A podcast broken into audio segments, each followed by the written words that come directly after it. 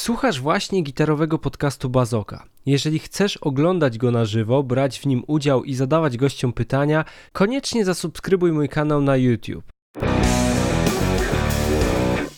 Piszcie, piszcie na czacie śmiało, a ja zaczynam część podcastową. I dzisiaj chciałem powiedzieć moje jakieś takie przemyślenia związane z branżą sprzętu gitarowego, z tym co wybrać na początek w różnych dziedzinach, czyli jaką gitarę, jaki wzmacniacz, jakie efekty gitarowe na początek, jaki pedalboard, jaki zasilacz. Takie ogólne porady, które bardzo się myślę przydadzą początkującym, bo z tego co zaobserwowałem to ogromna liczba ludzi pyta o to samo za każdym razem, czyli jaka gitara do 1000 zł, jaka gitara do danego gatunku muzycznego, czy to będzie dobre, czy to będzie, czy multi-efekt lepiej, czy wzmacniacz, więc o takich rzeczach chciałem dzisiaj porozmawiać z wami. Potem będziecie mieli możliwość wypowiedzenia się poprzez Discord, także tutaj jeszcze raz zapraszam. I zacząć chciałem od wyboru pierwszej gitary. Jeżeli śledzicie mój kanał na bieżąco, albo mniej więcej na bieżąco, bo ten film akurat się bardzo dobrze spozycjonował i ma dużo wyświetleń, to nagrałem niedawno poradnik dotyczący pierwszej gitary elektrycznej.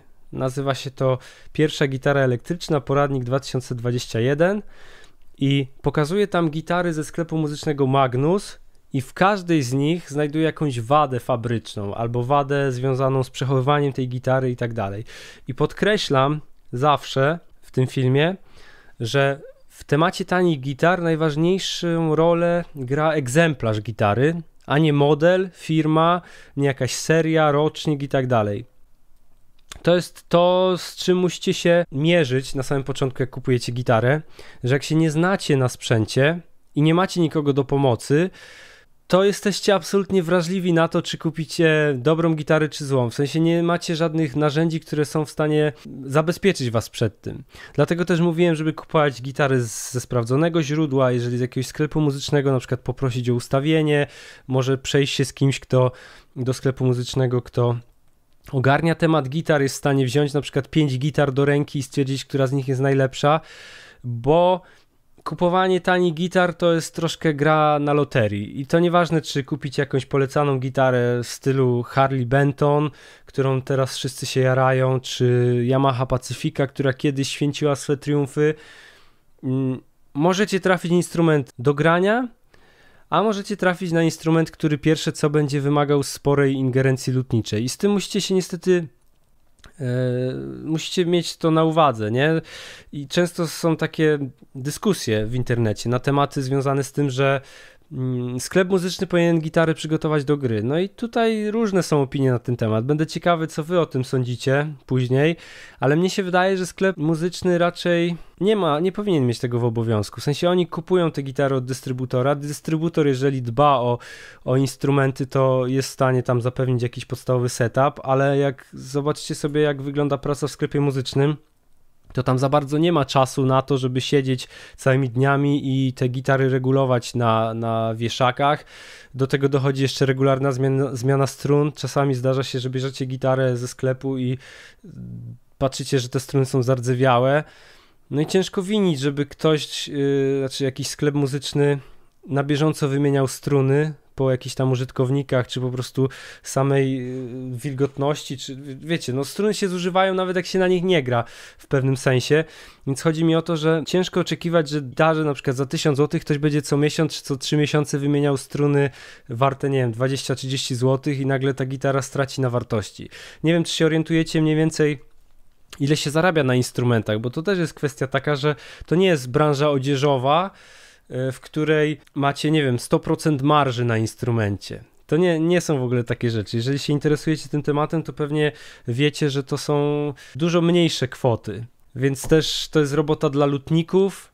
Warto gitarę pierwszą, którą kupujecie, zanieść do kogoś takiego, kto się zna na tym, kto jest w stanie wam ją wyregulować, kto jest w stanie wam ją sprawdzić pod względem geometrii, czy tam się wszystko zgadza, czy ona w ogóle jest do regulacji, spiłować te progi. Wiadomo, są ludzie, którzy sami biorą się za takie tematy, ale prawda jest taka, że na początku nawet nie wiecie, czego chcecie w tej gitarze. Nie wiecie, co to znaczy wygodna gitara, co to znaczy optymalna akcja strun. Ja, jak miałem pierwszą gitarę w ręce, to był jakiś akustyk, przepraszam, klasyk stary z pękniętym gryfem, sklejony poksipolem to jedyne na czym się zastanawiałem to, żeby zagrać pierwszy utwór. Ja tam w ogóle nie szukałem jakiejś niskiej akcji. Potem jak kupiłem sobie klasyka takiego pierwszego Everplaya, to też w ogóle nie zastanawiałem się nad tym, na jakim instrumencie gram.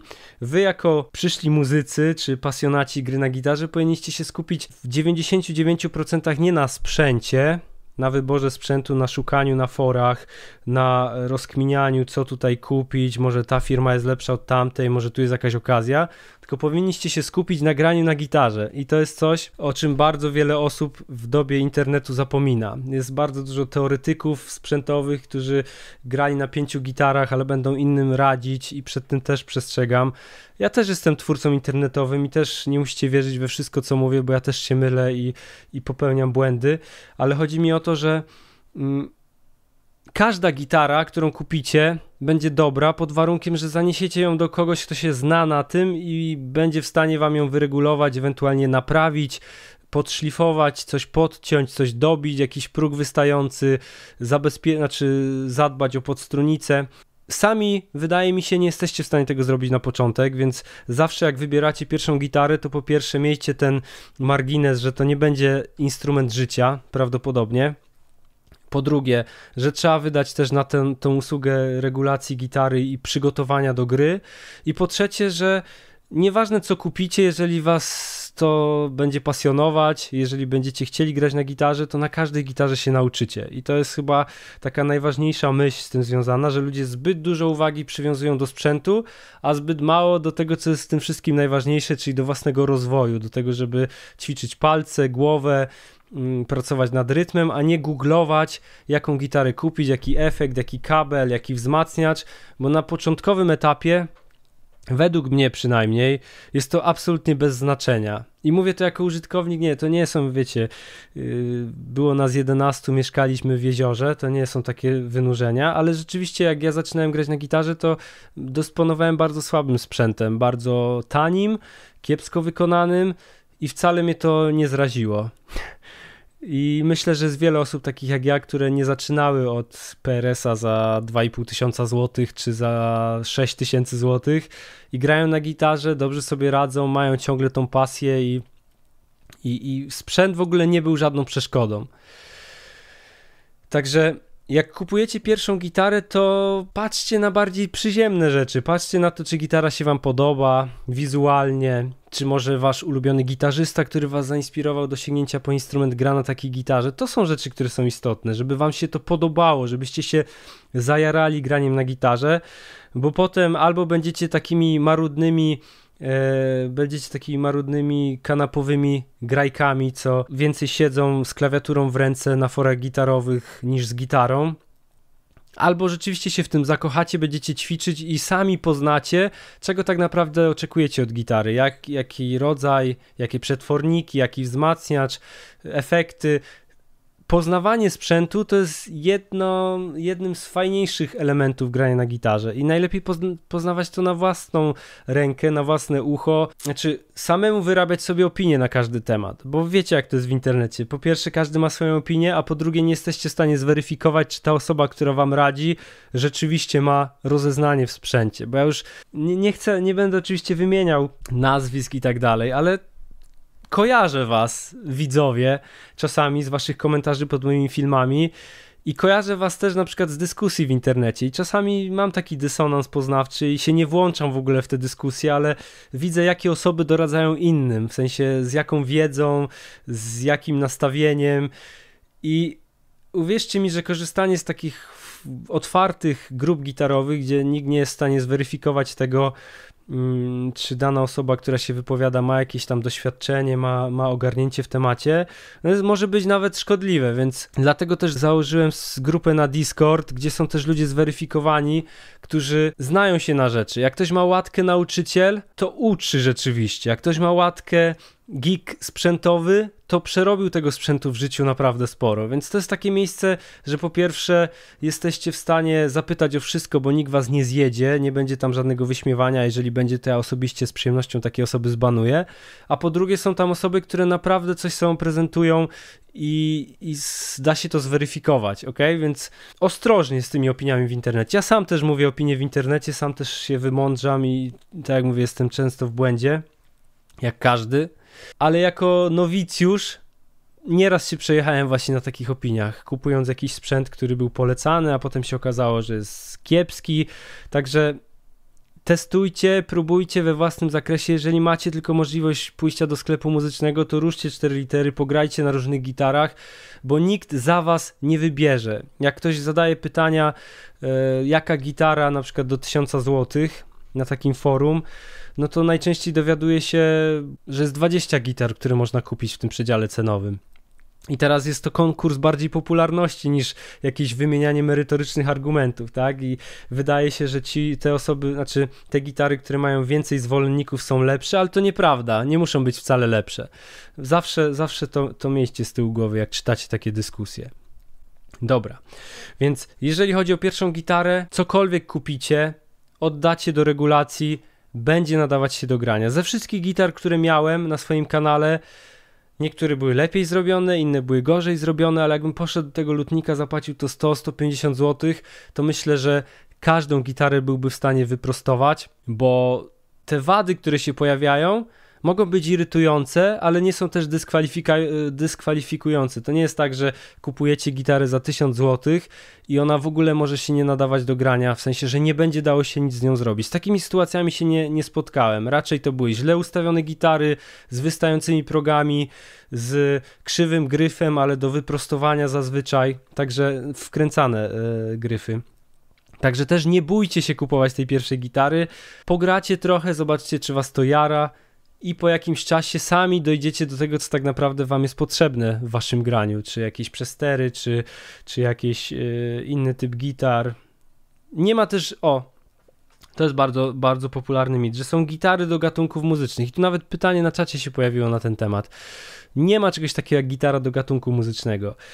W obecnych czasach na każdym typie gitary, dajmy takiego Telecastera, to jest gitara bardzo kojarząca się z muzyką country, są ludzie, którzy grają jazz, są ludzie, którzy grają country, bluesa, rocka, metal, nawet genty grają na Telecasterze i w żaden sposób im to nie przeszkadza. Jeżeli mnie pytacie, to ja bym polecał wam gitarę z układem mieszanym przetworników, czyli humbucker z singlem, humbucker z singlem z humbuckerem, humbucker z dwoma singlami. Z tego względu, że kupując jeden instrument będziecie w stanie więcej poznać tego świata brzmieniowego, bo zupełnie inaczej brzmią single, zupełnie inaczej humbuckery, innymi cechami się charakteryzują, mają troszkę inną podatność, na przykład na szumy, humbuckery lepiej sobie radzą na przesterze z tego względu, znaczy lepiej. No, nie wkurza szum, który bardzo wielu ludzi odstrasza od grania na gitarze elektrycznej, więc jak macie układ HSS na sam początek, to naprawdę wiele fajnych brzmień jesteście w stanie ukręcić. Co nie oznacza, że na trzech singlach czy na dwóch humbuckerach nie będziecie w stanie fajnych brzmień ukręcić. To zupełnie tak nie działa. Musicie poznać swoje narzędzia. To, co, y, o czym rozmawialiśmy z Adrianem w poprzednim podcaście. Nie chodzi o to, żeby kupować rzeczy, ale żeby uczyć się rzeczy, które posiadacie. I dopiero wtedy, jak już czujecie, że naprawdę to was ogranicza, to jest dobry moment na zakup kolejnego sprzętu. Taka jest moja opinia, nie wiem czy się z tym zgadzacie czy nie, ale najgorsze co można zrobić to nakupować rzeczy, a potem się zniechęcić na przykład do kręcenia, bo to też wymaga troszkę czasu i, i, i posiedzenia, żeby poznać, co na danym sprzęcie da się uzyskać, jakie brzmienie, jakiego typu, jaką gałką ruszyć, żeby uzyskać to i tak dalej, i tak dalej. Więc tutaj płynnie przechodzę do drugiego wątku, czyli do czegoś, co mi się nie podoba. Polecanie multi-efektów na, na start. Nie wiem, jakie wy macie y, zdanie na ten temat, ale wydaje mi się, że najgorsze, co można polecić początkującemu gitarzyście, to interfejs audio z wtyczkami albo procesor, który ma na swoim pokładzie milion symulacji, efektów i tego typu spraw. Uważam, że zbyt duża liczba opcji powoduje, że rozkojarzamy się i skupiamy na rzeczach, które są nieistotne. Może tutaj wielu osobom podpadnę, bo mm, różne opinie na ten temat spotkałem w internecie, ale przyznam szczerze, że jakbym ja miał komuś polecać pierwszy wzmacniacz, pierwszy sposób nagłośnienia gitary elektrycznej, to zdecydowanie poleciłbym albo jakiś jednokanałowy wzmacniacz z klinem, albo dwukanałowy wzmacniacz clean plus, plus przester z jakimiś trzema efektami, jeżeli są wbudowane, a jeżeli nie, to nie ma żadnego problemu. Zauważyłem, że ludzie szukają rozwiązań brzmieniowych nie w swoim graniu, nie w ćwiczeniach, ale w presetach, w multi-efektach, w symulacjach kolumn, jakichś IR-kach, grzebią w tym całymi dniami, nocami, a tak naprawdę to w żaden sposób was nie doprowadzi do brzmienia danego gitarzysty, bo pierwszy, najważniejszy element, czy coś brzmi pro, czy nie, to jest umiejętność zagrania tego. Możecie kręcić sobie, możecie wpiąć zestaw y, Davida Gilmura, ale jak nie umiecie grać jak David Gilmour, nie umiecie, nie czaicie tego stylu, nie umiecie tak podciągać strun, nie umiecie tak artykułować dźwięków, to nawet wpinając się do jego gitary, jego wzmacniacza, jego efektów, nie będziecie brzmieć jak David Gilmour. I to jest niestety smutna prawda. Jak ktoś pyta, jaki efekt kupić, to zazwyczaj opowiadam, żeby, że najlepszym efektem jest po prostu efekt naszych ćwiczeń, czyli to, co jesteśmy w stanie zrobić jako e, muzycy z tym, co mamy pod ręką.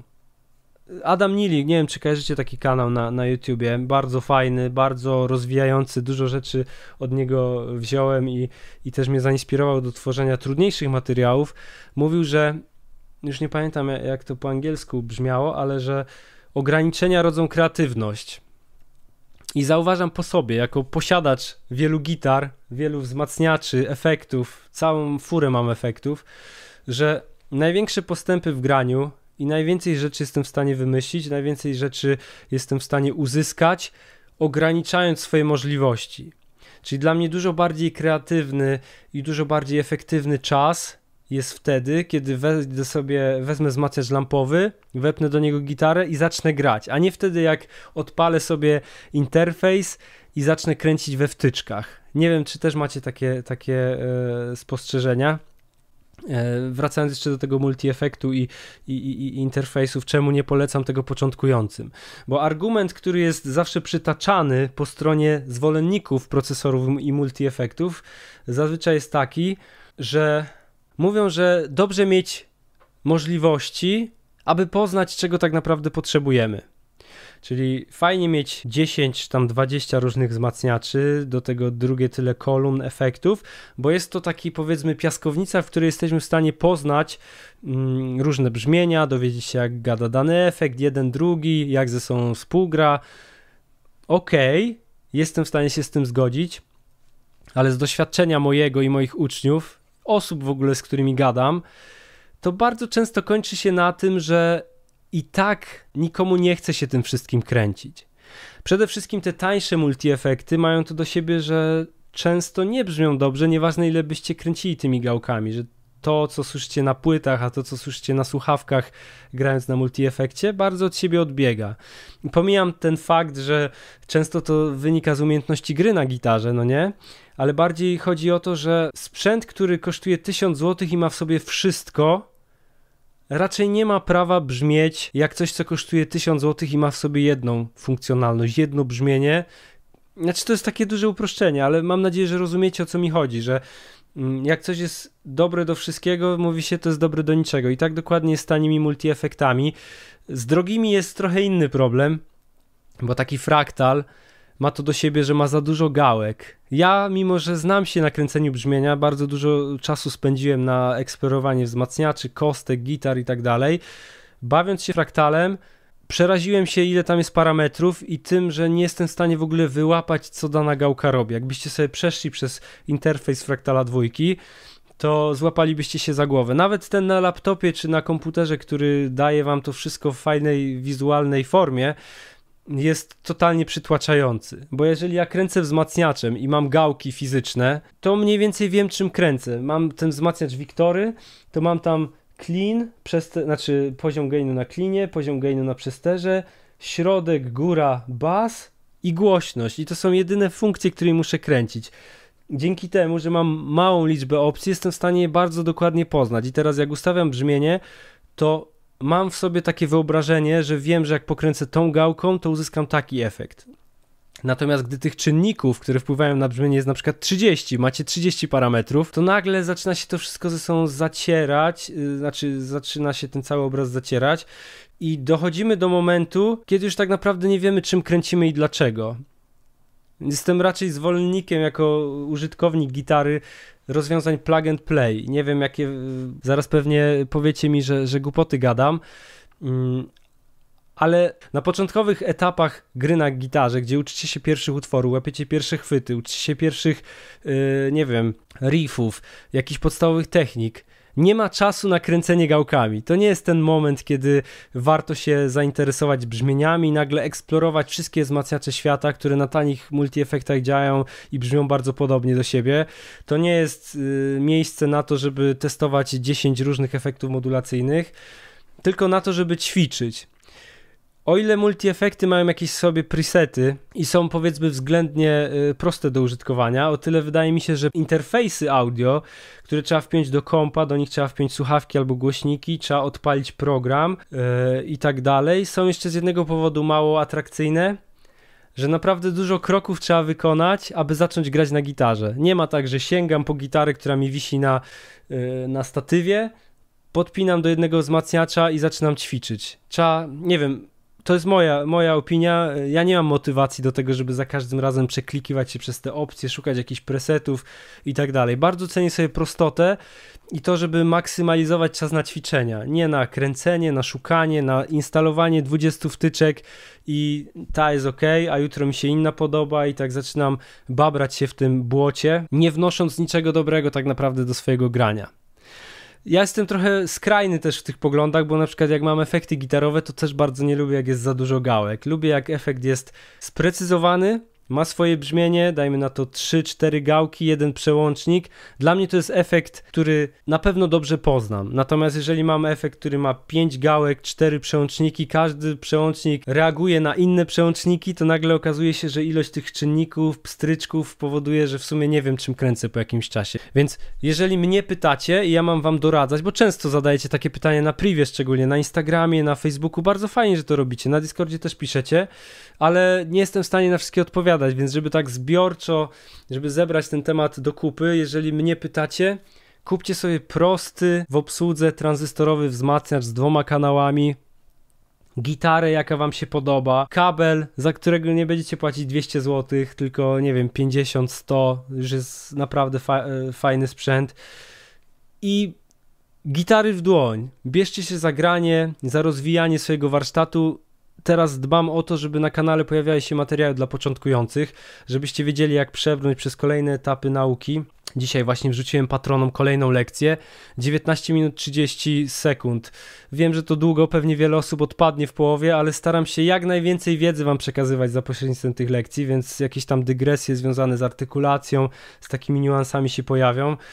Wydaje mi się, że to jest najlepsza droga, że trochę czasami trzeba się odciąć od mnogości i obfitości dzisiejszych czasów, wrócić trochę do takiego old schoolu, gdzie jest gitara, jest wzmacniacz, jest kabel, metronom i bierzemy się za granie. Tak mi się wydaje, że to jest coś, co w dobie miliona wtyczek, miliona presetów, multi-efektów, wzmacniaczy, takich jak ten Boss Katana, na którym wam kręcę brzmienia w kursie, że w dobie tego wszystkiego prostota jest królem.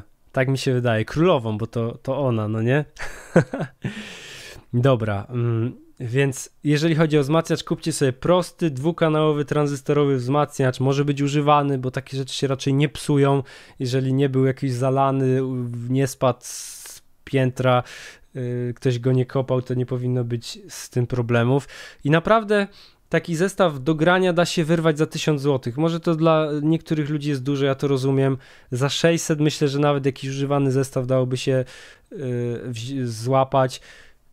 I trzeba grać, trzeba ćwiczyć. Teraz, poznając nowe utwory, zaczynacie poznawać nowe brzmienia, bo słuchacie tych utworów, zastanawiacie się, kurde, jak uzyskać dane brzmienie, jakiego efektu potrzebuję. I teraz na przykład w dobie y, tych chińskich efektów Joyo, Harley Benton, tych wszystkich OM-ów, że tylko logo się różni, a to są te same efekty i kosztują na przykład stówkę albo 70 zł, a na rynku wtórnym w ogóle są tanie jak barszcz, to wydaje mi się, że zamiast kupować jakiś procesor z efektami, który nigdy na tym poziomie cenowym nie będzie brzmiał jak po prostu analogowa kostka, czy nie lepiej właśnie pożonglować takimi sprzętami fizycznymi, gdzie możecie dotknąć tej gałki, pokręcić nią? Wydaje mi się, że to jest dużo fajniejsza droga do poznania brzmienia gitarowego. Z ograniczonymi możliwościami, to co mówię. Kupicie sobie jeden, jedną kostkę, jeden efekt, pogracie na niej i dowiecie się tak naprawdę, co da się uzyskać z pomocą jednego przesteru. A uwierzcie mi, że jak znacie się na robocie i umiecie kręcić gałkami, to z jednej kostki jesteście w stanie całą paletę barwu kręcić. Po pierwsze, możemy bawić się gałkami w gitarze. Po drugie, możemy wybierać przetworniki. Jeżeli macie bardziej rozbudowany system elektroniczny, to możecie rozłączać cewki. Czasami są inne jeszcze rozwiązania, ale tutaj mamy paletę barw. Do tego dochodzi kilka gałek we wzmacniaczu. I to i tak jest na tyle różny, to i tak jest tyle kombinacji, jakby się nad tym zastanowić, że można na takim sprzęcie ukręcić zarówno brzmienia bluesowe, brzmienia jazzowe, brzmienia rockowe i to nie jest tak, że potrzebujecie gitarę do danego gatunku muzycznego, że potrzebujecie wzmacniacz do danego gatunku muzycznego. Oczywiście już na wyższym poziomie chcemy bardziej mieć sprecyzowane to, znaczy mamy bardziej sprecyzowane to, co chcemy uzyskać i przez to też bardziej zwracamy uwagę na takie detale ale tak naprawdę na każdym wzmacniaczu dwukanałowym jesteście zagrać w stanie funk, bluesa, jazz, rock, metal też prawdopodobnie.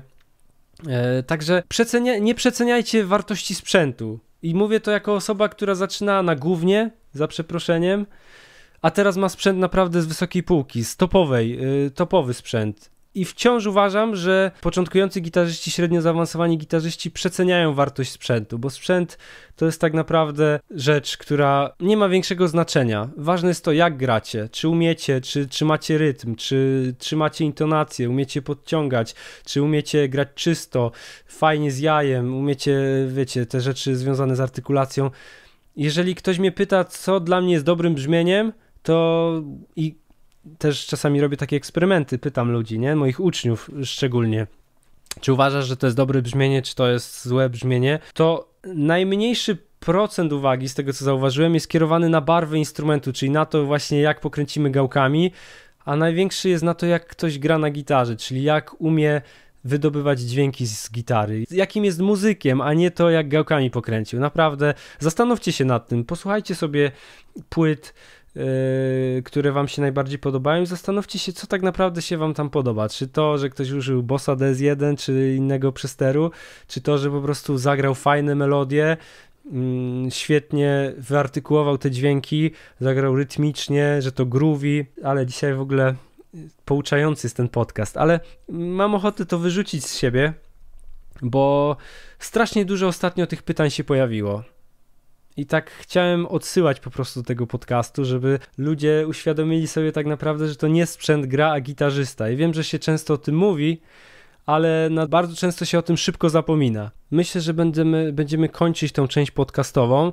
To sobie tutaj utnę i wrzucę na, na platformy streamingowe. I teraz zamieniam się w słuch i nie przeceniajcie wartości sprzętu. To jest myśl na sam koniec.